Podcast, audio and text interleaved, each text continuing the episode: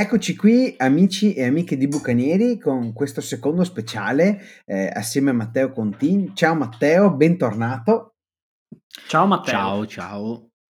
E anche questa sera parleremo di un grande fumetto che eh, ci ha suggerito il buon Matteo e noi siamo sempre felici di questa collaborazione perché abbiamo visto che è piaciuta, i numeri sono stati importanti, quindi comunque eh, vi, vi, interessa, eh, anche i fumetti sono ehm, qualcosa che gradite molto e, e, questo mi rende molto felice. Eh, è stato anche molto bello vedere eh, gli autori di Feida che hanno spinto parecchio eh, con video, reel molto divertenti, quindi comunque un grande ritorno per tutti, figada, grazie a tutti. Io direi che eh, possiamo andare velocemente alla sigla. Eh, questo è Bucanieri Libri Room, un podcast che parla di libri e fumetti.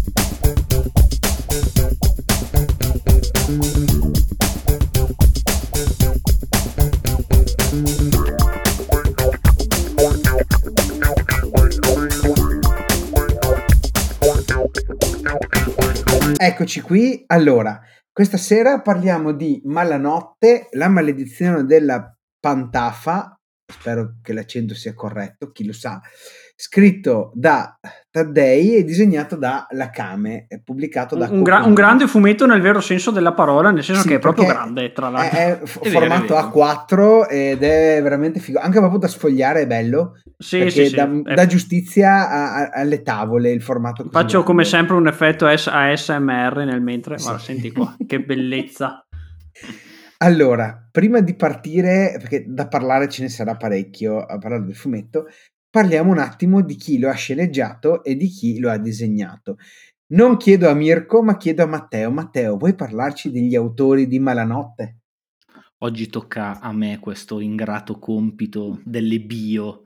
Um, due, un autore e un'autrice, uh, i disegni sono della Kame. Uh, chi di voi segue Mamma Aiuto sicuramente conosce i suoi lavori, eh, sia i webcomic che ha fatto, sia soprattutto eh, I Tre Cani, che è il suo eh, fumetto più importante, insomma ha vinto un paio di premi come il Boscarato, il Micheluzzi, anche quello mh, mm, rec- credo sia sempre disponibile, quindi recuperatelo perché è molto bello.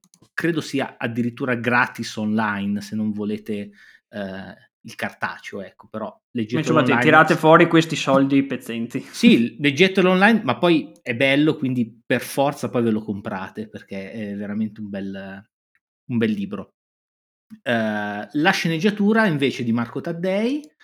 Uh, Marco Taddei, insomma, chi bazzica un po' il mondo del fumetto è lo sceneggiatore di Anubi, uh, diciamo forse uno dei fumetti italiani più importanti degli ultimi anni, eh, quello disegnato invece da Simone Angelini. Eh, recentemente mh, sta collaborando con Spugna per la serie una, sulla quarta guerra mondiale, di cui sono usciti due volumi, e poi insomma scrive, è uno dei pochi sceneggiatori di uh, graphic novel in Italia, possiamo dire questa cosa. Che fa solo, fa solo sceneggiatura e non disegna. Esatto. Che, che poi eh, ce ne sono che partono come sceneggiatori, poi fanno anche disegni, mixano un po' le robe, lui invece sceneggiatura pura. E sceneggiature molto eh, fighe, perché anche la, la quarta guerra mondiale che se non sbaglio credo sia una delle prime opere di Spugna, forse anche l'unica per ora, dove lui lavora sulle sceneggiature di un altro e sì. non è lui stesso sceneggiatore. Quarta Guerra Mondiale è allucinante. Bellissimo, che è pubblicata da Feltrinelli. Infatti fa ridere sbaglio. perché è il, è il, primo fumetto di Spugna con un sacco di parole. Eh, I fumetti di Spugna sono sempre belli sintetici. Sì. Hanno tante, molte onomatopee, poche parole. Invece eh, la quarta guerra mondiale è molto parlata. Fingerless era addirittura muto, completamente muto, muto quindi eh, Spugna che Nove Maghi, così che abbiamo citato. Ecco, l'abbiamo citato eh, nella prima puntata che abbiamo fatto con Matteo quando abbiamo registrato Essere Montagna, che ah, continua sì. a venire ad ascoltata e io l'ho consigliato un po' in giro. L'altro giorno mi ha scritto una collega di Via Morosa che l'ha letto, le è piaciuto tantissimo, mi ha ringraziato per averglielo fatto scoprire. E avevamo parlato di Nove Maghi che adesso è uscito e chissà, magari ne parleremo più avanti. Quando, quando, ci ringraziano per i consigli che diamo, cioè, cioè, ci sentiamo un po' tipo il meme, quello di quello la scena del padrino di quando gli baciano la, man, la mano che c'è scritto sopra, come ti senti quando, le, quando guardano i film che consigli. Esattamente. Eh, bene, allora eh, le bio le abbiamo dette, abbiamo parlato di un po' di robe. Iniziamo a parlare di Malanotte. Malanotte che è uscito quest'anno, l'anno, sc- l'anno scorso. 2022 su Coconino, quest'anno era visto che se non ricordo male era in finale anche al Boscarato, così mh, ho visto l'altro giorno googlando. Eh, molto, una lettura molto intensa. La trama in soldoni è un ragazzo, che non mi ricordo come si chiama, torna nel suo paese di origine. Ernesto.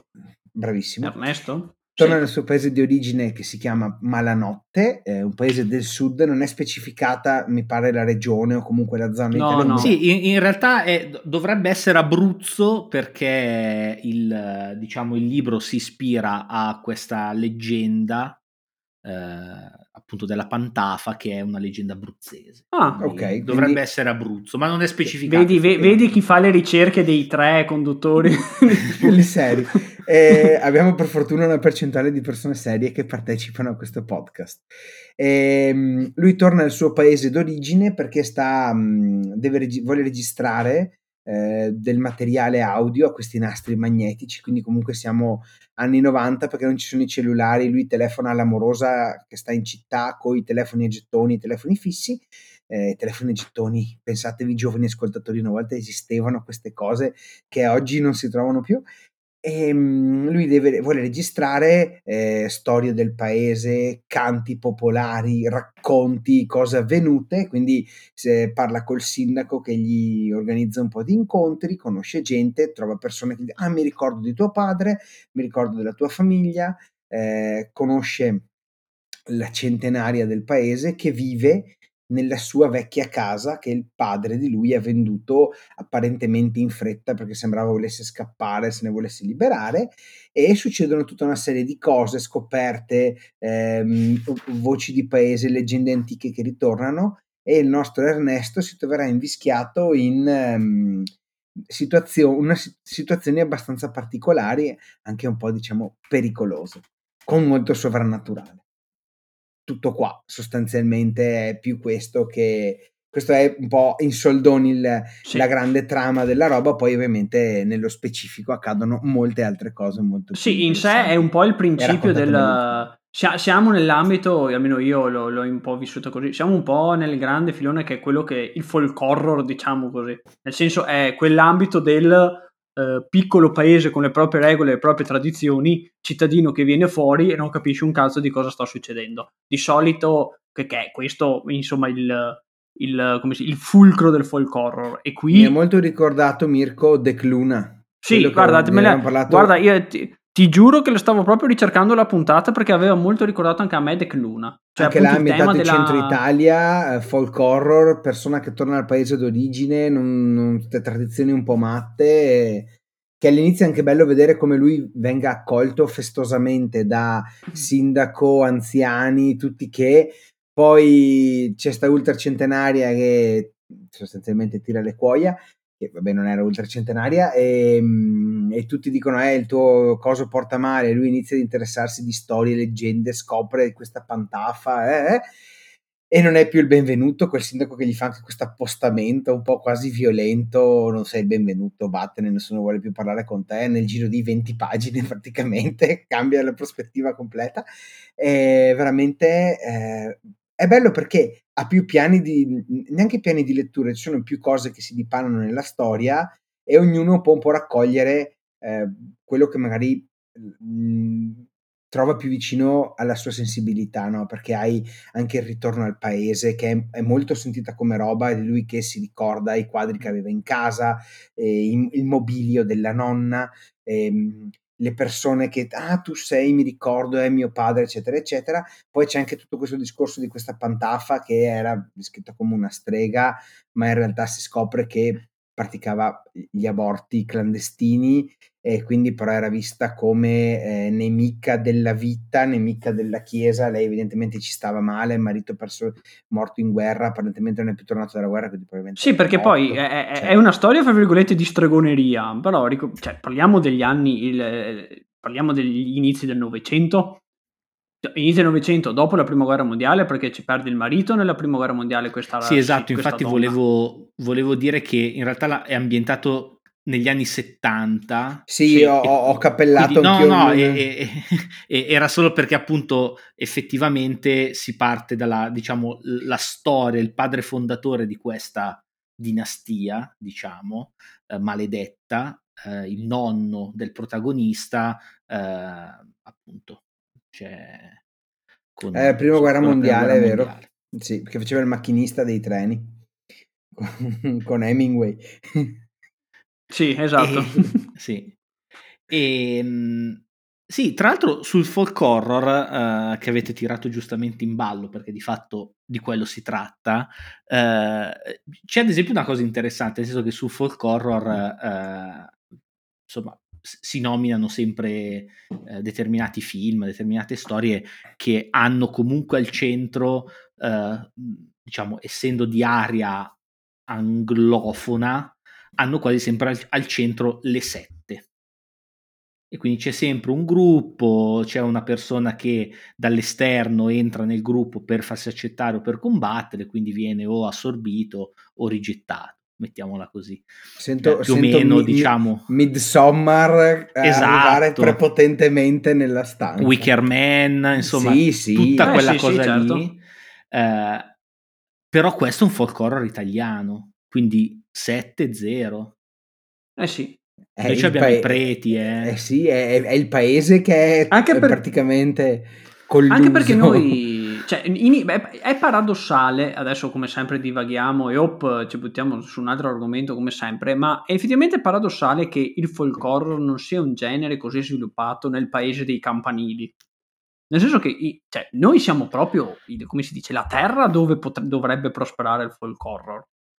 Ma infatti il problema non è del fumetto, che invece di folk horror, diciamo, grazie a Marco Taddei, eh, che ha scritto molte storie di folk horror. Questa, diciamo, è la prima storia lunga che lui scrive eh, su questo tema, ma ha, ha, fatto negli anni scorsi una serie di storie brevi eh, che peraltro hanno dentro delle cose che in questo li- libro riecheggiano, diciamo, eh, questo è come se fosse, mh, mhmm, come dire, il... Eh,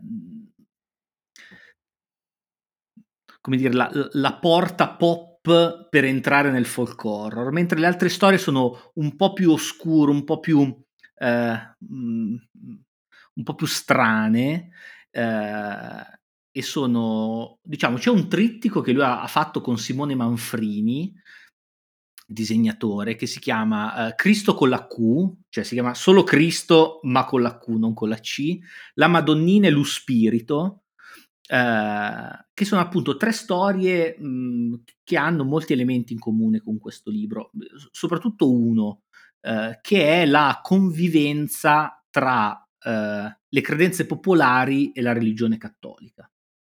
Mm.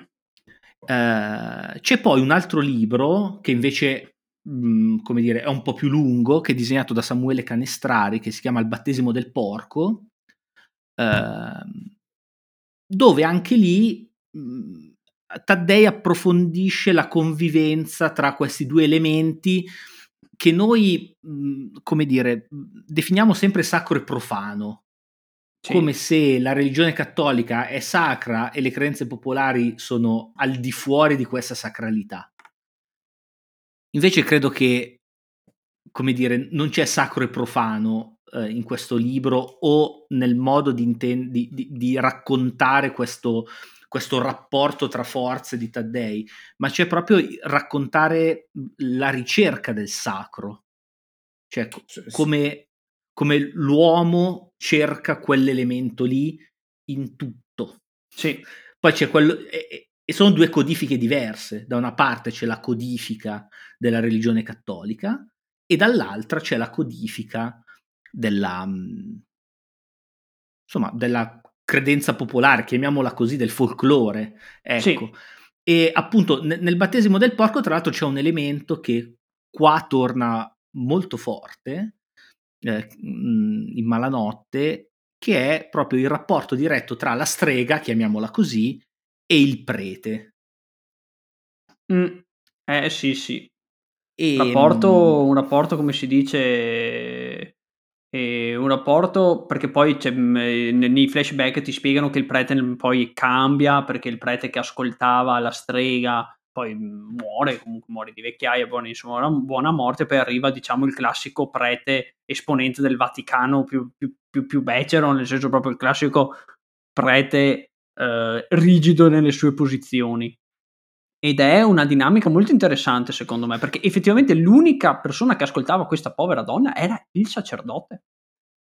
Il primo sì, sacerdote, proprio, dico. come dire, è, è, è, Taddei li mette proprio lì, sono lì vicini, uno di fianco all'altro, si toccano, sono, rimangono sempre due cose diverse, ma sono lì a toccarsi. È come dire, cioè, è, un po'... Mh, Taddei qui si rifà un, un po' alle, alla ricerca ai libri di, di, un antropologo che si chiama Ernesto De Martino, eh, famoso, nel senso che anche lui eh, a un certo punto viaggia per l'Italia, eh, per il sud Italia soprattutto, eh, a raccogliere le storie, come fa proprio il protagonista di questo libro, a raccogliere eh, non solo le storie, ma anche eh, i riti.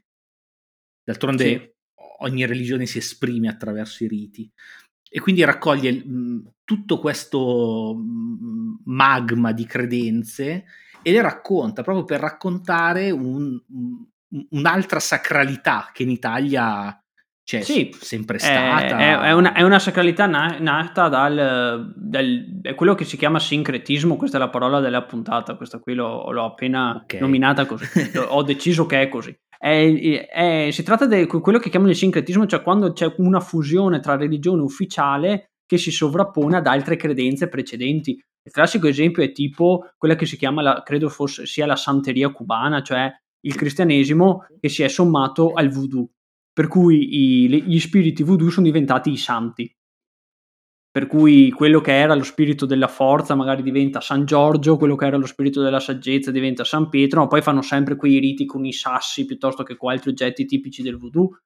E, ed è molto affascinante in Italia questa cosa, nel senso che qui da noi mh, mm, è molto preponderante, cioè ogni paesino ha il suo santo, ogni paesino ha la sua festa, eh, noi del nostro del Ridente, la capitale dello Spasso Fontaniva, siamo un esempio di questa cosa. Noi abbiamo un corpo intero di, di un beato.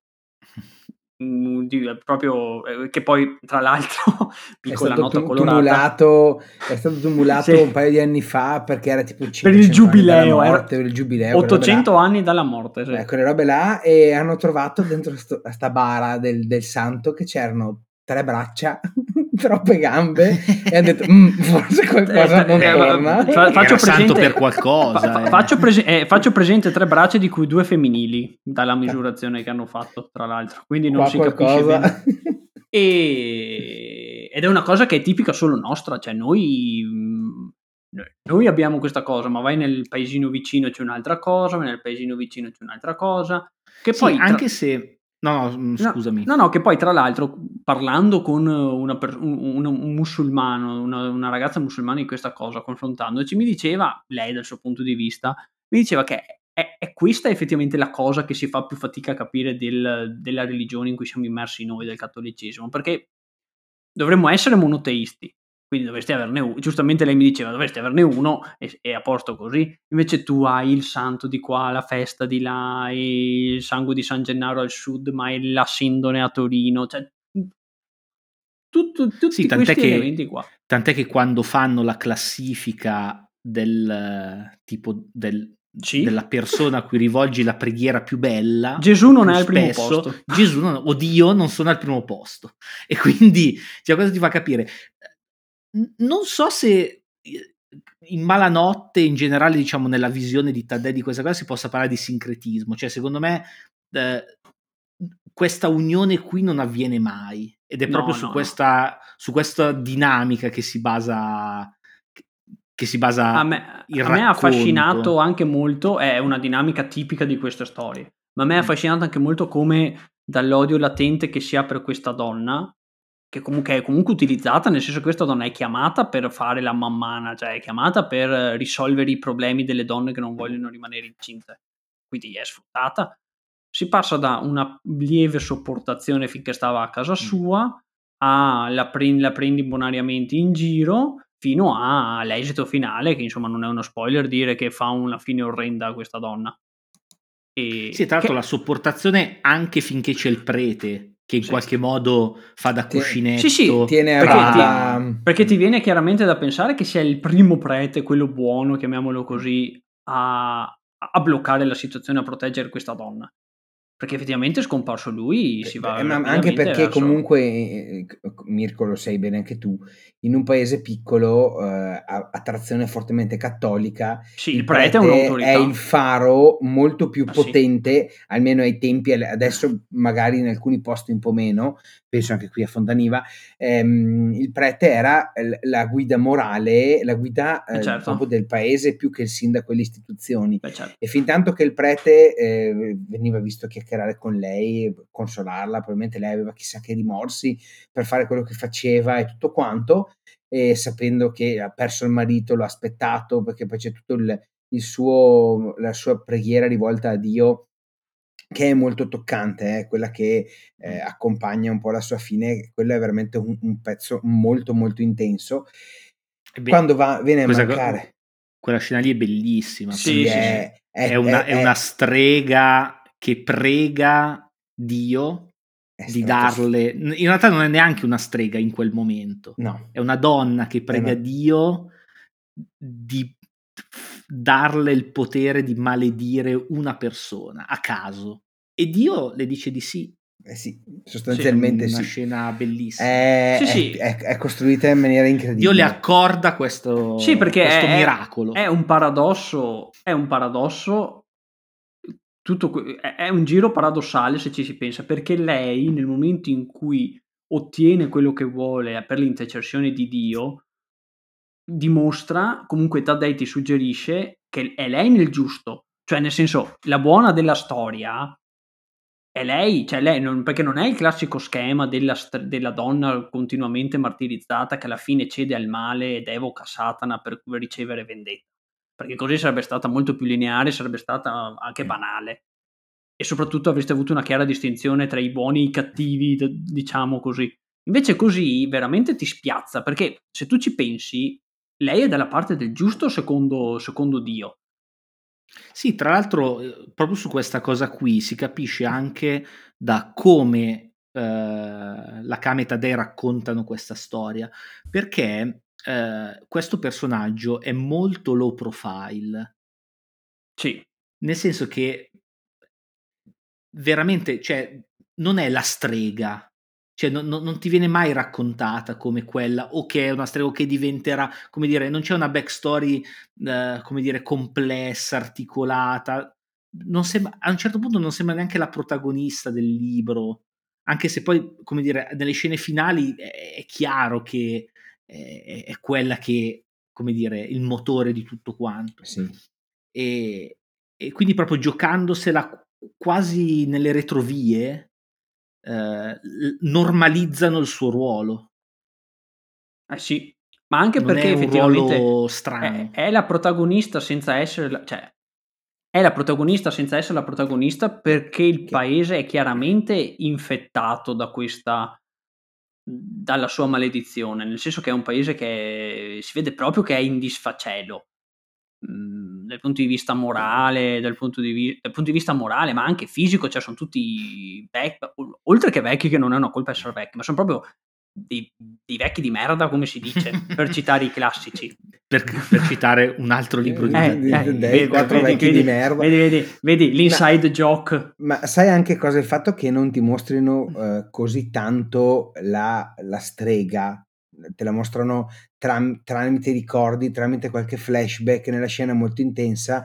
È un po' come in quei film dove tu sai che c'è un cattivo, mi viene a pensare Alien o il primo Jurassic Park con i Velociraptor, dove tu finisci il film e cazzo vai a casa e fai cazzo sti Velociraptor, quanto erano cattivi e tu in un'ora e venti, un'ora e mezza, un'ora e quaranta di film, due ore forse ore prima di Jurassic Park, i Velociraptor li vedi per nove minuti, ma hanno una presenza così pressante che è la cosa che ti ricordi di più insieme alle scene del tirannosauro. Idem per Alien, anche nel primo Alien, lo xenomorfo quanto lo vedi, lo vedrai in 10 minuti, un quarto d'ora in tutto il film, eppure è là e qua tu sai che c'è questa presenza perché te la introducono all'inizio, poi hai chi ne parla, salta fuori il ricordo, il figlio del sì. tipo, quello con l'occhio bacato, è il figlio sì. del, quello del cimitero, che racconta queste storie, cioè è è una costruzione veramente che ti porta sempre più a, a, a, volerne sapere di più come Ernesto, perché tu praticamente come Ernesto non sei un cazzo e le robe ti arrivano man mano che lui le scopre, quindi sei indaghi, curioso, capito? Indaghi sul ti passato del paese.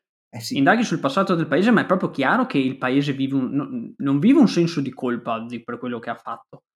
Eh, però si ricorda, però cioè, tentano tutti di nasconderlo, cioè perché è una cosa comunque di moltissimi anni fa rispetto a quando, mm. quando Ernesto inizia a muoversi nel paese.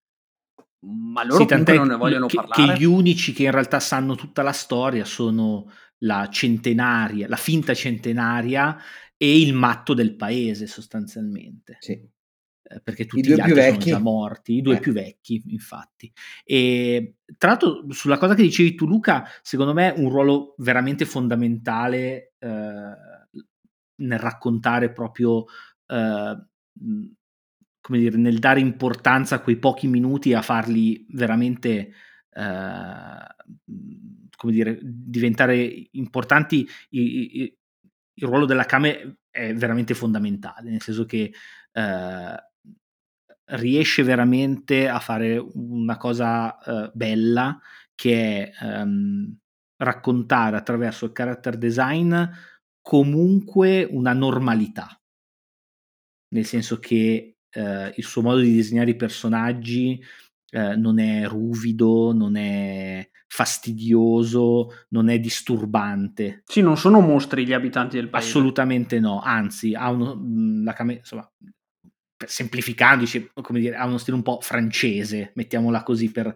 dare un'indicazione a chi ci ascolta. Poi andate a vedervi i suoi disegni su internet perché quello che ho detto io è veramente una semplificazione fatta con un'accetta senza il filo, cioè senza, senza essere neanche stata lima, molata, ecco. e, e, e quindi appunto questo character design molto normale, bello, ma veramente che racconta eh, una normalità, eh, esplode proprio quando questa normalità viene interrotta. Eh, e lei lo fa molto bene, eh, non in maniera eccessivamente horror, mettiamola così, ma come dire, eh, gioca di angoli bui, di... Uh, c'è, un, c'è un, bel, un, un, bel, utilizzo del, del, nero il fumetto sì. è in bianco e nero, questo non è un fumetto a colori, e il, il buio, l'oscurità, il, la presenza del nero è utilizzata in maniera molto sapiente. È, eh, sto per dire la frase più banale della storia, è disegnato molto bene, cioè è dura farvelo capire semplicemente parlandovene e non, non potendovi far vedere qualcosa. Metterò qualche foto magari nel post su Instagram, però comunque andatevi a vedere eh, un po' di roba sul profilo della Kame perché veramente ha un tratto molto particolare, molto riconoscibile ed è veramente molto bello. I, poteva sì. benissimo disegnare i personaggi del comune, de, del paese, come degli obrobri che all'inizio sono un po' persone normali, poi quando hanno questo switch di personalità che, come accade nei paesi piccoli, quando sei accettato, sei accettato da tutti. Quando il faro trainante dice no basta, questo ha rotto i coglioni, tutti ti odiano, quella dell'hotel, il sindaco, la gente del bar che gli sputa sul microfono, eccetera. Ehm, poteva farli diventare un po' più grotteschi, non lo fa perché comunque sono, restano persone normali, capito? E, e l'utilizzo poi del buio, in, in, sono delle inquadrature che sono veramente meravigliose, sono tavole proprio belle da vedere. Sì, sì, tra l'altro è un nero bello materico perché è un nero polveroso. Non è Anche materico piatto, è veramente sì. una bella parola. Sì, sì, eh, oggi siamo, stiamo oggi lottando, viaggiando forte. Poi comunque, appunto, come dicevamo all'inizio, secondo me eh, la scelta di farlo in formato A4, che è un formato mm. desueto, cioè non lo trovi spesso nei fumetti, eh, rende molto bene le, le, i disegni fatti dalla Kame, cioè gli dà molto più spessore. Se fosse stato un po' più piccolo, secondo me avrebbe perso un po'. Sarebbero stati comunque molto belli, però ne perdi nello sfogliare, perdi proprio quella sensazione sì, è più arioso, restare, non so come sì, dire, tipo. Ma resti proprio abbacinato, senti qua, quando giri la pagina oh, e trovi mia. queste tavole meravigliose, le guardi molto più volentieri.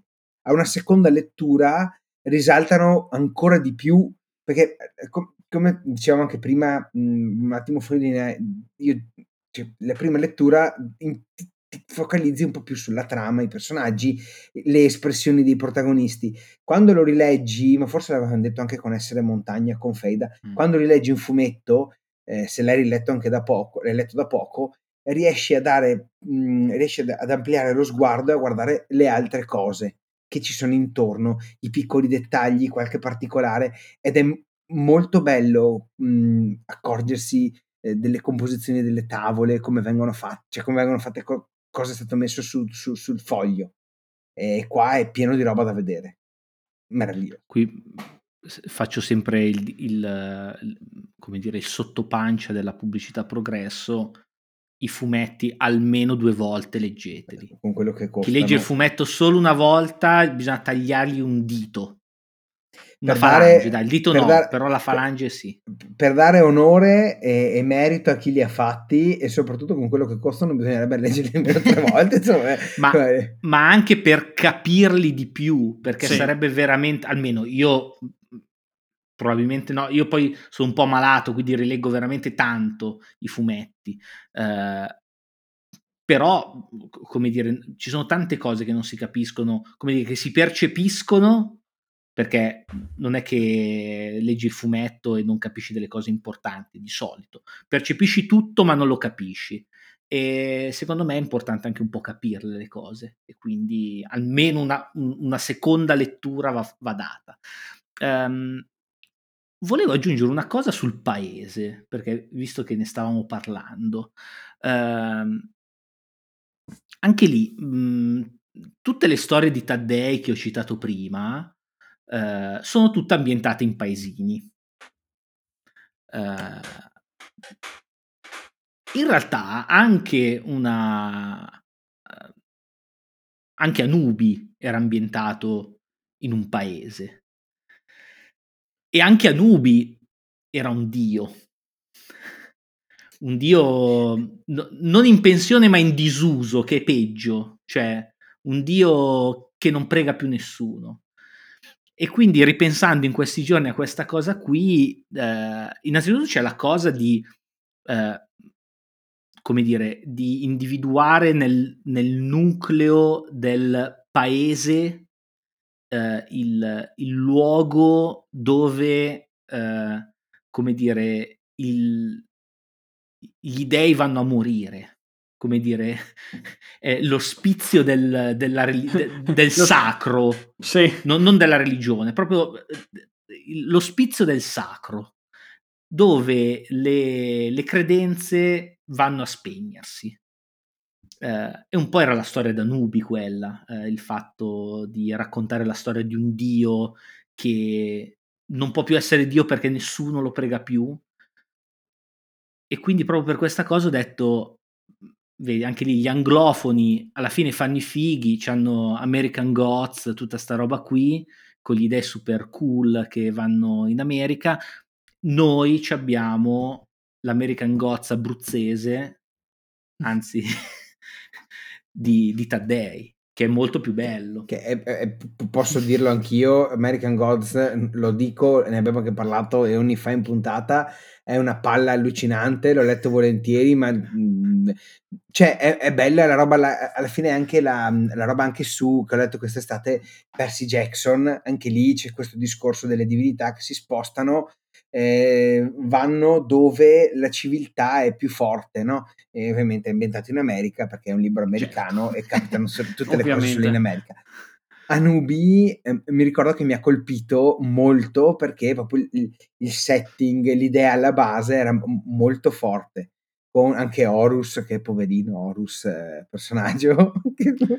Quindi possiamo dirlo, quando un dio non è più pregato, vai in Abruzzo. Vai in Abruzzo. Vai in Abruzzo. Vai in Abruzzo. Mm. Vai in Abruzzo. Terra di dei morti, di scheletri di dei ci sono. Che si spaccano e... di campali.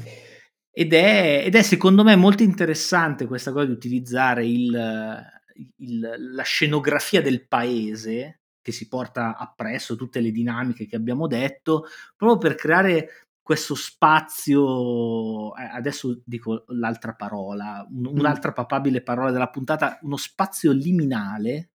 È sempre bella anche questa. Eh? eh, dove appunto come dire, mettere questi due elementi di eh, folklore e religione nello stesso luogo sì. e, e, e, e, raccontarlo. Eh certo, sì. Eh, il paese è un po'... Eh, mh, il, forse un'espressione un po' forte dire il fulcro del male, però nel senso mh, mh, non c'è... Eh, non c'è nessun tipo di comprensione per i paesani in questo libro. Cioè, infatti, è... forse sono gli abitanti il fulcro del male, più che il paese che, come dire. Sì, sì, sì, è, la, è, la, è, la, è, un, tema che in Italia, appunto, che è il paese dei campanili, ogni tanto ritorna il, il male della provincia. Perché poi alla fine, da certi punti di vista, è anche questo, cioè non, non, il male della provincia e ripeto non c'è nessuna pietà per i paesani. Non è che si dice eh, sono un po' dei poveri ignoranti oppure la strega la, stre- la strega la, raga- la, donna ha fatto qualcosa per cui poteva essere come si dice eh, poteva esserci un problema di interpretazione di quello che faceva. Cioè non, non, non c'è niente di tutto questo. Non è che sono iniziati a sparire bambini nel paese, hanno incolpato qualcuno, hanno trovato dei gatti neri morti per strada. Cioè, non, non c'è nessun segnale che può, non dico giustificare, ma aiutare a comprendere la follia di questo paese qui. Questo è proprio il classico caso di isteria collettiva nei confronti di una persona. Che è un po' quello, adesso tiro fuori dal cilindro come sempre il barbero della puntata, che è un po' effettivamente il, perché essendo Barbero medievista spesso e volentieri gli chiedono sempre della caccia alle streghe, perché è la classica domanda che gli chiedono ogni volta, che lui spiegava una cosa molto interessante, lui diceva ma guardate che questa cosa che bruciavano le streghe nel Medioevo è una roba che si sono inventati gli illuministi più avanti perché do- dovevano buttare merda sul Medioevo per dire noi siamo moderni, noi usiamo la razionalità, una volta erano un branco di capre nell'epoca oscura. Eh, ma lui diceva giustamente, guarda che a parte il fatto che il Medioevo dura mille anni, quindi è un'epoca lunghissima, ma cioè, non, non, non, è successo così. Cioè, una volta erano, erano i popolani che magari, co- come esattamente a malanotte, per questo mi è venuto in mente, tipo, il classico esempio che fa Barbero è, c'è la donna che non si è mai sposata, che abita nella baracca in fondo al paese, che magari fa, un, fa, fa sta un po' per, i, per, per, gli affari suoi perché magari ha qualche disturbo mentale, oppure magari sta per gli affari suoi perché gli gira di farlo, magari vende delle erbe, tipo così, magari usa le erbe medicinali per qualche motivo, e tutti i paesani la accusano perché magari il raccolto va male, o tipo il pozzo si prosciuga. Ma spesso e volentieri la Chiesa era la prima a dire, guarda, beh, le, le autorità in generale, perché c'erano anche i tribunali civili contro le streghe. Erano i tribunali che dicevano a questi paesani: Ma va, siete un branco di, siete, siete un branco di imbecilli, questa qua è solo una povera, una povera vecchia che vive da sola. Solo che a una certa è iniziata questa isteria collettiva, per cui a una certa anche le autorità ci hanno creduto e hanno iniziato a bruciare le persone. Perché a una certa è un po' quello, come si dice, quelle credenze che tipo si ingigantiscono sempre di più finché non raggiungono i piani alti. Per cui a una certa si è creduto veramente che tipo il diavolo dovesse arrivare e tipo le streghe stavano aumentando e quindi bisognava fare piazza pulita. E qui è un po' la stessa cosa, cioè veramente si comincia da piccole cose e poi finisci nel rogo o col rogo nel, nel, vero senso della parola. Ed è, sì, ed è veramente un'assurdità. Tra l'altro, eh, giusto per giocare sempre alle differenze tra il folk horror, eh, diciamo, eh, all'inglese, all'americana e il folk horror all'italiana, eh, secondo me c'è proprio una differenza anche sulle colpe. Eh, nel senso che, eh, ad esempio, in, in Malanotte eh, non c'è, c'è chiaramente una colpa collettiva, eh, perché è chiaro, cioè ci sono delle sequenze dove il paese fa delle cose, i cittadini, i, i, diciamo i paesani fanno delle cose, uh, ma è sempre chiaro chi sono le persone che fanno le cose. Cioè sì. non c'è mai un'entità mh, mhmm, cioè non è mai la che folla. si muove collettivamente e la colpa è di tutti e quindi di nessuno. Come a volte, come spesso succede invece nel folk horror a tema setta, dove, come dire, c'è il leader carismatico che muove i fili e mhmm, fa agire gli altri per conto suo, che agiscono come formiche, ecco, come un cervello collettivo. Uh, qui invece non c'è un cervello collettivo. Uh, agiscono no. collettivamente, ma le persone fanno, compiono singolarmente la cattiveria, cioè ognuno sì. ha un pezzettino di cattiveria cioè, ognuno, ognuno che mette, mette, in quel falò. O, ecco. Ognuno mette, mette, il proprio pezzo di legno nel falò. Esatto. E che, che mi sembra anche proprio una, una cosa molto cattolica questa. Ehm, nel senso che, come dire, la colpa individuale eh, esiste, eh, quella collettiva no nella religione cattolica, mentre in quella protestante, eh, che è molto più puritana e tutto quanto, eh, c'è questa finta, perché poi è un modo per nascondersi, è la colpa della collettività. Collettività, sì. C'è. Ma la, la, cosa che comunque a me piace è che nel fumetto eh, si vede meno nei libri si comincia a vedere un po' di più questo ritorno, questo utilizzo di eh, eh, ehm, setting nostrani, quindi italiani. Cioè, ehm, ambientare una storia così in un paese italiano, abbiamo anche letto Feida, ce ne sono di, di, esempi di robe ambientate in Italia perché non devi per forza ambientare tutto all'estero o creare nuovi mondi. Ovvio, non sto dicendo che tutte le cose ambientate all'estero o i nuovi mondi fanno cagare, però eh, è anche bello vedere quando qualcuno prende un po' mhmm, il coraggio e scrive storie così ambientate in Italia, perché anche nei, mhmm, lo vedo tanto nei libri, fino a qualche anno fa c'era tantissima diffidenza negli autori italiani, cosa che nei fumetti si vede un po' molto meno, ma nei libri tanta diffidenza negli autori italiani, soprattutto nelle robe ambientate in Italia. Se tu Soprattutto roba... su, sulla narrativa di genere. Eh, sì, sì, sì. Che cioè, è peggio ancora. Eh, mi viene in mente il ciclo di, dei vampiri di Vergnani, che è ambientato in centro Italia, in zona Emilia-Romagna. In, in, in Emilia-Romagna questi eh, paesini nebbiosi, pieni di vampiri. Capito? Eh, che, che, ha qualche anno sulle spalle ed è molto bello da leggere anche perché leggi di vampiri in Italia. Cioè, è molto bello quando utilizzano il setting italiano e io spero ne escano sempre di più perché anche comunque, dato che comunque ogni poi fumettista, ogni sceneggiatore arriva da un punto diverso, tutti hanno magari le loro storie, le loro, le, le loro leggende popolari da raccontare. Mi ricordo sì. che c'è anche il saggio, quello pubblicato dalla Odoia, che è la casa editrice sì. bolognese, là, quello che racconta, cioè tipo quello sul folk horror italiano e uno su tipo le, le leggende folk horror italiano e altre robe su eh, bestie fantastiche italiane, sono molto carini, io ne ho uno in Kindle, l'ho un attimo sfogliato, è figo perché comunque ti dà una panoramica a livello nazionale sì. delle varie cose che infestano il che, paese. Tra l'altro, insomma. facendo così associazio- associazioni così libere, comunque anche rispetto a Feida che ne avevamo, ne avevamo parlato l'altra volta, c'è sempre la questione del localismo del paese. Cioè, nel senso, questo paese abruzzese se non avesse un problema di stregoneria, chiamiamolo così, potrebbe benissimo essere un paese di andrangheta per le dinamiche tra i personaggi, il fatto di coprirsi uno con l'altro, il fatto che fanno sempre muro e non si parla con l'esterno. Mm, potrebbe sì, veramente sì, sì, benissimo essere un paese di andrangheta, perché le dinamiche sono uguali. Uguali. Sì, sì, sì. Tra l'altro sulla cosa che dicevi, insomma, del, della scelta di, insomma, a, ambientare in Italia una storia di genere come questa, aggiungo che una cosa che non abbiamo detto all'inizio, che in realtà il libro Malanotte funge da prequel di un film. Questo non lo sapevo. Ah, Eh, questa è proprio una colpo di. Eh, il film si chiama, si intitola Pantafa, è se- sempre prodotto da Fandango, che è il proprietario di vero. Coconino Press. E io non l'ho visto il film, devo ammetterlo. E- Ed è un prequel il, il fumetto. il, il- il fumetto è un prequel, sì. ah, Sì, sì, Ah. sì, sì, sì, sì, sì. E quindi, insomma, i- invitiamo i nostri ascoltatori e le nostre Ah. ascoltatrici nel caso a recuperare Guardatelo il e film, cosa diteci che cosa non ne fatto, pensate. almeno io non Lo ho No, io. neanche ancora io. fatto. Ecco, neanche io non siamo podcaster così preparati. Comunque Cresceremo vorrei, col tempo. vorrei parlare anche di un'altra grande protagonista del libro, Sara, questa, Sì, certo.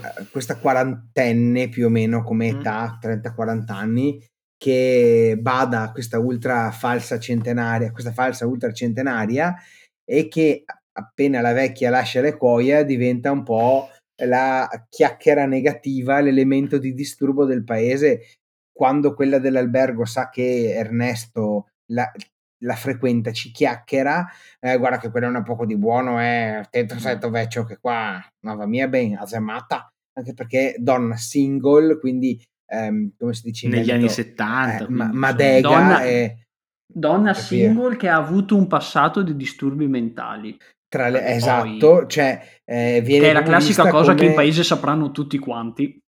il nemico pubblico Ovviamente. numero uno. È anche lei un personaggio interessante. Sì, tra l'altro su questa cosa del manicomio, eh, che è una cosa che i lettori scoprono avanti nel libro, nel Sì. senso che eh, all'inizio noi sappiamo che lei ha studiato in città. Eh, e quindi racconta una bugia al protagonista. E la cosa interessante è che ogni personaggio con cui ha a che fare il protagonista gli racconta una bugia. Eh, anche il matto del paese, che è un personaggio chiave in tutto il libro, eh, in realtà gli racconta una bugia, non è così matto come sembra. Mm. Perché a un certo punto, quando deve dire delle cose, fa finta di dimenticarsi. Dice: No, sono ubriaco, me ne vado via. Vabbè, ma è il, come si dice, è il classico, te- dicevo. il Esatto. classico tema del- che il giullare dice sempre la verità. Sì, no, in, in realtà esatto, è proprio quello che, come dire, eh, tutti eh, raccontano una bugia per nascondere una verità che però tutti conoscono. Sì. Tutti sanno la verità lì dentro, però si raccontano la bugia addosso, ecco. Ehm, no, non so se volevate aggiungere qualcosa su Sara, ecco, infatti No, il personaggio è molto bello. Il personaggio è molto bello perché comunque ti fa vedere anche, eh, anche, se, se- se- anche se brevemente, quanto la sua condizione di donna single, che poi quando si scopre che ha anche avuto dei, che è stata al manicomio per questi problemi mentali eh, per i quali è stata internata da giovanissima, ehm, col fatto, secondo me, la, la cosa principale è perché è single, eh, negli anni 70 non, non è maritata, quindi non è una donna di, buon- di buona famiglia, cioè Eh, ricordiamoci che c'era ancora il delitto ron- d'onore negli anni Sì, 70 cioè, in Italia. cioè. viene proprio vista come quella poco di buono da venire te- te- quando è fuori a fumare alla vicina di casa che la, la guarda, cioè che sono cose che chi abita in paese sa, nel senso anch'io qua so di persone che quando ti vedono stanno alla finestra per vedere cosa fai o sto matto, cosa fai o cosa combini o chi sei o bisogna che godire i sui cosa che combina. Cioè è proprio questa dinamica del controllo paesano che è una cosa molto asfissiante e che capita solo in paesi piccoli, comunque in zone dove tutti ci si conosce. Ehm, È una cosa che a Milano vedo dura, capito che la gente si mette a controllare i vicini di casa perché eh, fuma, butta la cicca per terra, mamma mia, maledetto. Mm. Ehm, quella è proprio anche que- quel pezzo là di lei che fuma con la tipa che guarda, seppur breve, sono veramente un paio di vignette, incasella bene questo discorso del controllo del paese, la pressione sociale, cioè veramente con poco ti fanno riflettere su un sacco di roba, Taddei e la Kame, ed è una cosa molto Sì. bella. Tra l'altro, eh, il personaggio di Sara ha anche un ruolo, come dire, chiarificatore all'interno del, del libro perché è sostanzialmente, eh, come dire, il, il riflesso della pantafa nel presente del libro. Cioè, eh, sembra un po' il Sì. riflesso. Chiaramente le dinamiche sono diverse, quindi le cose che succedono non sono le stesse, ma è chiaramente quel tipo di donna, mettiamola così, sì, sì, sì. che è, che è ritenuta nata, pericolosa perché è libera. Fosse nata 30, 30, anni prima, avrebbe fatto la stessa fine della Pantafa. Cioè, è, so- è sostanzialmente veramente lo stesso personaggio che vive in due epoche diverse. Sì, sì, sì, no. E, infatti, infatti. Io ho una, un, una cosa su, sì. non su Sara, ma secondo me sul vero protagonista del libro, che non è Ernesto. Io spero che il nome sia giusto perché sennò l'abbiamo chiamato. Sì. No, Ernesto. no, si chiama. Oh, oh, io ho, da, da, buon perché notaio, ti, tipo, tipo, ti, tipo, il notaio del programma dei pacchi, ho controllato prima di.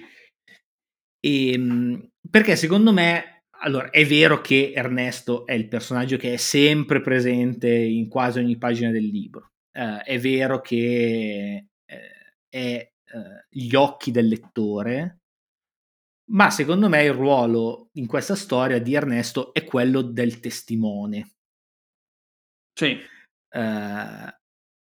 perché di fatto sì, ha una leggera crescita il personaggio, cambia sicuramente, ma non è secondo me il personaggio che imprime davvero una direzione alla storia. E non cambia nemmeno così tanto. No, esatto.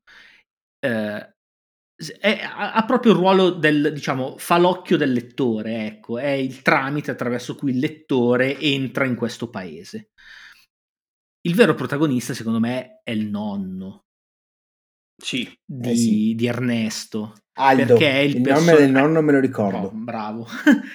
perché è il personaggio che pur vedendolo pochissimo, perché c'è veramente solo per qualche flashback, eh, ma ne sentiamo parlare tanto, la sua storia veniamo a conoscerla tutta, sì.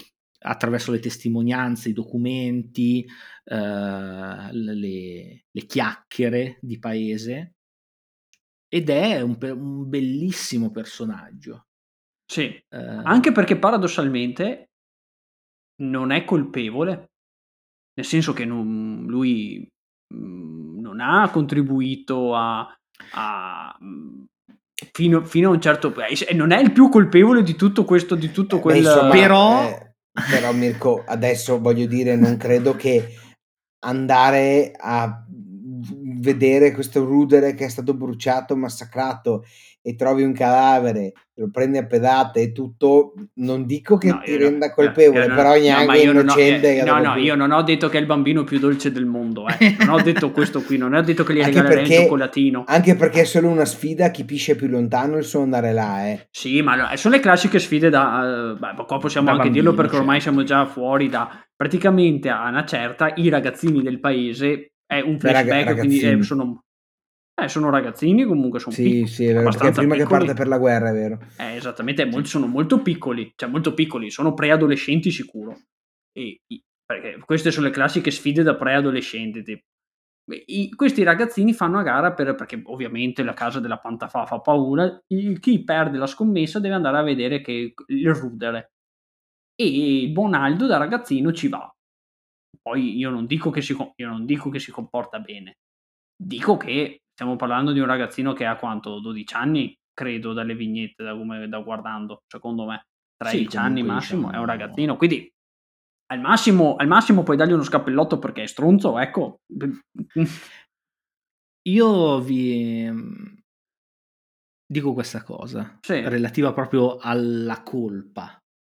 Um, siamo veramente in zona mega spoiler, eh, quindi... Eh, quindi avete, però, avete, tempo, avete tempo... Però io pochi qua, qua, per qua lo dico, non siamo ai livelli di eh, thriller che se scopri chi è il no, cattivo no, no, assolutamente, assolutamente. Cioè, la, lettura no, no, te la si godi anche se sai già queste cose. Assolutamente, assolutamente, ma poi gli spoiler sono, mm, sono dei fantasmi di cui nessuno ha paura.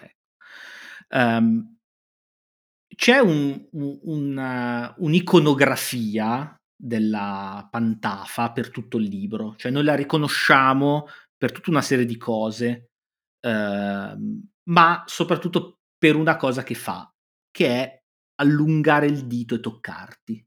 Quando la Pantafa ti tocca con il dito, tu impazzisci, non riesci più a dormire.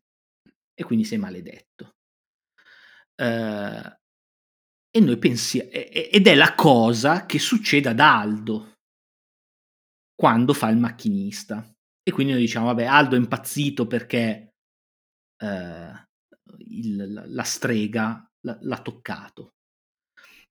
Uh, in realtà c'è un altro dito, proprio nel flashback di Aldo da bambino, ed è un dito identico, è il dito di Aldo, ma è uguale a quello della strega, l'inquadratura è molto simile e Aldo tocca il, il cadavere della pantafa. E quindi chi maledice chi?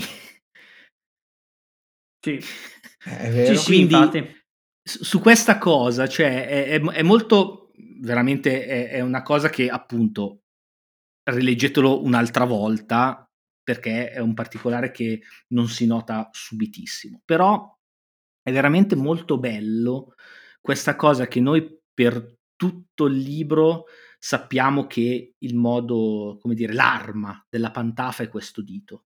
E quindi, come dire, c'è solo attacco in questa cosa. Uh, e alla fine scopriamo che uh, il primo ad usare questo dito non è stata lei. Sì. Non è stata lei. Uh, è chiaro che, come dire, questo non, non, vuol dire che si dà la colpa ad Aldo, perché di fatto poi Aldo viene maledetto sì. proprio per quel tocco. Ma, ma que- per caso in realtà. No, infatti è il primo dice, che capitava. È il primo che ma- capita, cioè lei dice non voglio quella persona, ma il primo che... Il primo. Sì. Il primo il che primo. capita, il primo che se l'è cercata perché alla fine... Esatto, esatto. Ma che poi, eh, io vi, allora a questo punto vi chiedo questa cosa perché è una cosa che, su cui non ho ancora trovato una risposta. Perché lui, gli unici anni in cui sta bene è quando fa il macchinista? In guerra e via del paese. Perché è via del paese? In guerra esatto. e via del paese. Probabilmente sì. perché è via del paese. Viene sì. proprio specificato, cioè lo, lo, lo dicono che è perché è via dal paese. Sì, sì, sì, adesso non ricordo bene, però mi sembra sì, perché forse mi è scappato questo passaggio. Una riga, ecco. Lo dice lui e lo dice anche tipo all'ospedale quando te lo fanno vedere sì. che è là che ha i deliri che eh, quando era via dormiva di sasso, si faceva delle notti da paura anche se era in mezzo sì, alla infatti, guerra. Esatto, proprio in quella scena di, di, mh, mm, c'è una didascalia che dice in questo periodo lontano da casa il suo disturbo si affievolisce. Eh sì e vive anni che si potrebbero definire normali. Sì, sì, sì. Quindi, guerra, è, è co- quindi, è, collegato al fatto che è lontano dal paese. Eh sì. Probabilmente. È uno dei motivi per cui il padre di Ernesto se ne va. Scappa su. Lui, in, sul letto di morte, Aldo, dice proprio questo: dite a mio figlio di, di scappare. Di scappare prima che... E con tutto che nemmeno il padre di Aldo, comunque, scusa, il padre di Ernesto non è la scampata proprio, proprio del tutto, perché quello era un po'... Mm mezzo, me, mezzo debilitato. Forse solo Ernesto perché è nato fuori. No, non nato eh, fuori, eh sì. però è andato via da molto piccolo. Mm. Molto probabilmente. E che poi però c'è anche tutta la tematica del buon... Sì, che poi c'è tutta anche la tematica, tra l'altro, tutta la, de, de, tutta la tematica del ritorno alle origini, cioè Ernesto che vuole vedere casa sua. Che anche eh. lì è la maledizione della pantafa che, riport- che ti fa portare, riportare sempre, ti fa ritornare sempre all'ovile ma mm. chissà. Oppure semplicemente un, un, cittadino vuole ritornare al paese per vedere casa sua dei suoi com'è. Questa è interpretazione del lettore, molto probabilmente. Sì, tra l'altro c'è questa, proprio sul ritorno a casa c'è questa, eh, questa cosa che lui, eh, allora Sara vive nella casa dell'infanzia di Ernesto sostanzialmente perché appunto il padre di Ernesto la vende e la vende alla, alla, alla nonna di Sara. Um, nella casa c'è un quadro che la nonna ha tenuto ed è un quadro notturno con una luna piena e un, bosco e un fiume, mi sembra. Uh, ed è un quadro mh, mm, strano perché lui è un po' inquietato, lo inquietava da piccolo quel quadro lì perché lo vedeva dalla finestra della camera da letto lo inquieta ancora una volta da adulto, non riesce a, a dormire, insomma, tutta una cosa così. E eh, il libro si chiude proprio, eh, beh, c'è un epilogo, però diciamo la storia di Ernesto si chiude proprio con lui nel quadro, cioè nel paesaggio dipinto nel quadro sì. con la luna. Come se il suo subconscio avesse previsto uh, la fine che avrebbe fatto, perché poi possiamo anche ipotizzare che Ernesto non finisca bene.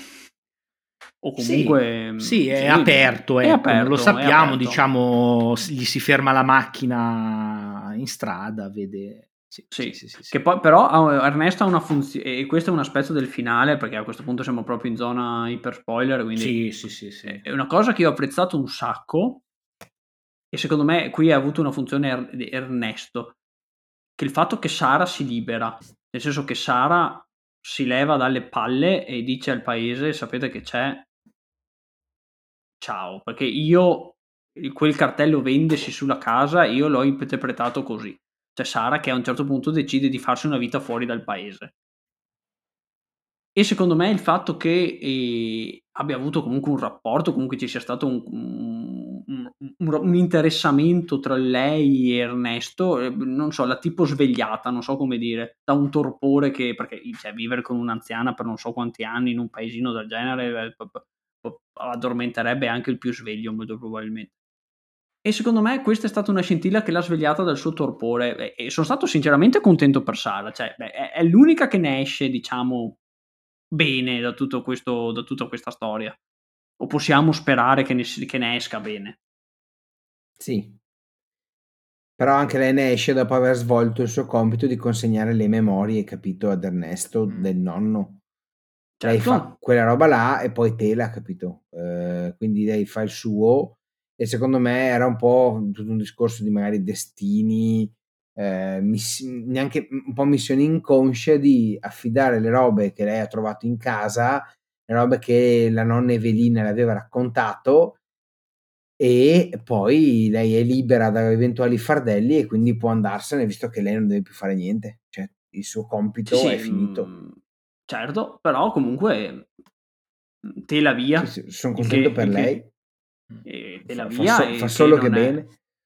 Sì, esattamente. E... Sì, è diciamo l'unico punto di luce in questa storia.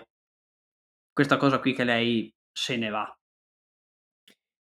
Sì, sì, non, non so, è una chiusura un po' strana. Cioè, eh, è strano. dire, eh. tutte e due i finali sì. sono secondo me talmente sospesi che potrebbero essere dei finali positivi o dei finali negativi. Uh, anch'io non, ti, non, non saprei dire eh, da che parte stare. no, no, ma infatti, cioè, alla fine a interpretazione sì. del lettore ce ne stiamo discutendo così. Sì, Io sì, l'ho interpretato in maniera positiva quello di Sara e negativa quello di Ernesto. Così a, a una prima sensazione finendolo. E anche perché mi auguro proprio che sia così, come mi auguro che quel paese venga raso al suolo a una certa e, e buonanotte suonatori a tutti quanti. Mirko per il progresso, Mirko per il no, domani. Basta, basta, io sono basta per... Io sono per, io sono per decollare e nuclearizzare. Ma... Bellissima la cosa del paese, che non l'abbiamo detta, del, dell'hotel sotterraneo. Cioè un hotel che si sviluppa pa in basso. Bellissima. Quella è, è, un, è, è una cosa che cosa. mi ha mandato ai pazzi comunque. Eh, sì. perché Contro io... qualsiasi tipo di regola, di qualsiasi tipo di normativa sulla sicurezza. Vorrei ricordarti, Mirko, che io ho abitato sottoterra per tre anni. Quindi insomma. No, ogni volta che quando ti venivo a trovare campo avevo questa sensazione tipo Berlino assediata, andiamo a trovare il Führer tipo sotto, eh, sottoterra la mia ora d'aria era un garage, capito? Quindi vabbè. vabbè. Eh, non so se avete altro da dire sul, um, sul volume, altrimenti ci avviamo verso la conclusione. Ma io sul volume no, però mh, a, a, a, ad ascoltatori e ascoltatrici ripeto i libri di Taddei sullo stesso tema, perché secondo me se Malanotte vi piace e volete un po' approfondire questo universo di, di dei che vanno, di divinità che vanno a, a morire. Eh, eh, vi consiglio i quattro libri che sono Cristo scritto con la Q, eh, La Madonnina e Lo Spirito, eh, Taddei sceneggiatore, Simone Manfrini eh, disegnatore. Credo siano tutti e tre editi da Incubo alla Balena. Non so se sono ancora disponibili, ma nel caso scrivete a Taddei. Io vi direi, se avete intenzione di recuperarli, mh, mm, cercate Marco Taddei su, su, Instagram o Facebook e scrivete a lui. Invece il, il quarto libro si chiama Il battesimo del porco l'ha disegnato Samuele Canestrari ed è pubblicato da Maledizioni, quello invece eh, è disponibile, credo si possa ordinare eh, anche online, ecco, ma anche in libreria perché è distribuito. Quindi insomma, eh, un, sono quattro letture che, se, che, secondo me si integrano bene a livello tematico con, con questo libro qui. Le pietre fondamentali del folk horror a fumetti italiano. Perché non, non mi viene ah, e poi Anubi chiaramente, sì, cioè, beh, se chiaro. non l'avete letto Anubi è, subito è, perché è un librone ecco. mamma mia è una delle cose che tutti dovrebbero avere in casa eh, tra l'altro eh, non mi sembra ci sia tanta produzione diciamo di folk horror a fumetti comunque eh. oltre alle storie ma proprio di horror io direi nel senso sì. meno italiano ecco sì. Uh, a memoria ma perché c'è sempre secondo me questo stigma che l'horror non vende L'horror non funziona, l'horror non... continuano a fare film horror, Scream è arrivato al settimo capitolo. Eh sì, e... ma perché l'horror, beh, ma l'horror dal punto di vista cinematografico porta sempre avanti la baracca perché è il eh, film che ti, può, che ti sì. permette un budget minore e quindi okay, fa sempre margine. Certo, ma anche nei libri, voglio dire, Stephen King, eh, nel senso, non ha venduto pochi libri. È ovvio che sembra che ci sia solo lui di roba horror, ce n'è finché vogliamo. Abbiamo avuto Lucio Besana l'altro giorno qua in puntata con noi, mm. che è un esponente del weird horror italiano. C'è Musolino che voglio dire eh, ne parla tutto il mondo in Italia. Lo, che prima o poi dov- dovremmo invitarlo a fare una puntata sì. che Musolino dobbiamo cioè, al- metterlo nel capito. nostro Pokédex anche lui. E, e, e, e vedere anche che nel fumetto c'è chi prova ad andare verso l'horror è bello, capito? È, comunque un linguaggio affascinante. È una cosa che merita di essere esplorata molto di più, anche ne, soprattutto ne, in Italia. Ne cercheremo altri. Eh, bara, volentieri. Siamo, teniamo, siamo più per teniamo gli occhi aperti. Ehm, io direi che possiamo avviarci al momento topico di Bucanieri, cioè cosa bere durante la lettura di eh, Malanotte e la maledizione della Pantafa. Allora, eh, ad un certo punto eh, nominano diverse volte vari tipi di alcolici, dal vino della casa, il vino rosso d'osteria, eh. Però c'è mh, mm, un momento in cui c'è una, una chiacchierata un po' così tra Ernesto e Sara dove ci sono diverse eh, soluzioni alcoliche sul tavolo e viene evidenziato il liquore strega e ci è sembrato quanto mai indovinato, visto che si parla di streghe, di questa strega che è vissuta anni prima, eccetera, eccetera. Il liquore strega durante la lettura eh, di Malanotte eh, va giù che è un, lo strega è molto buono, al contrario del premio. Ops!